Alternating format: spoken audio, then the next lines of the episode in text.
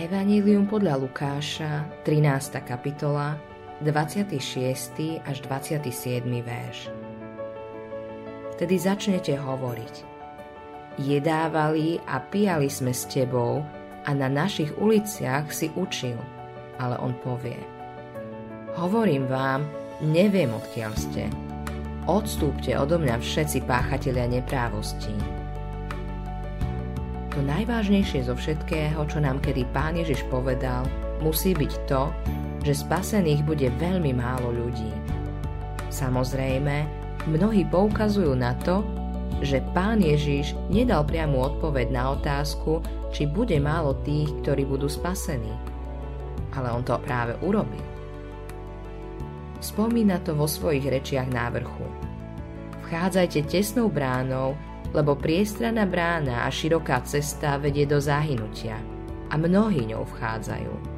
Ale do života vedie tesná brána a úzka cesta a málo je tých, ktorí ju nachádzajú.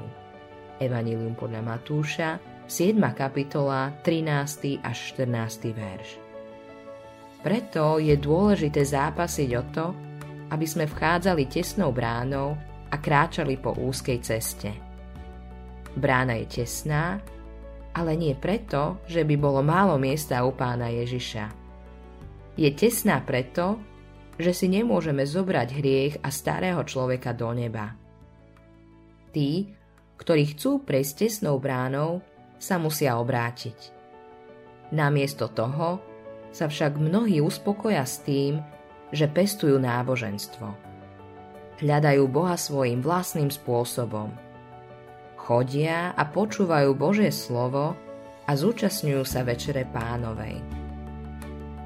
Ale neobracajú sa. Neopúšťajú svoju vlastnú cestu a nekráčajú po ceste, ktorú pán Ježiš nazýva úzkou. Jedného dňa všetci títo ľudia stretnú pána Ježiša a on im povie Neviem, odkiaľ ste. A oni odpovedia – Jedávali sme a pijavali sme s tebou a na našich uliciach si učil.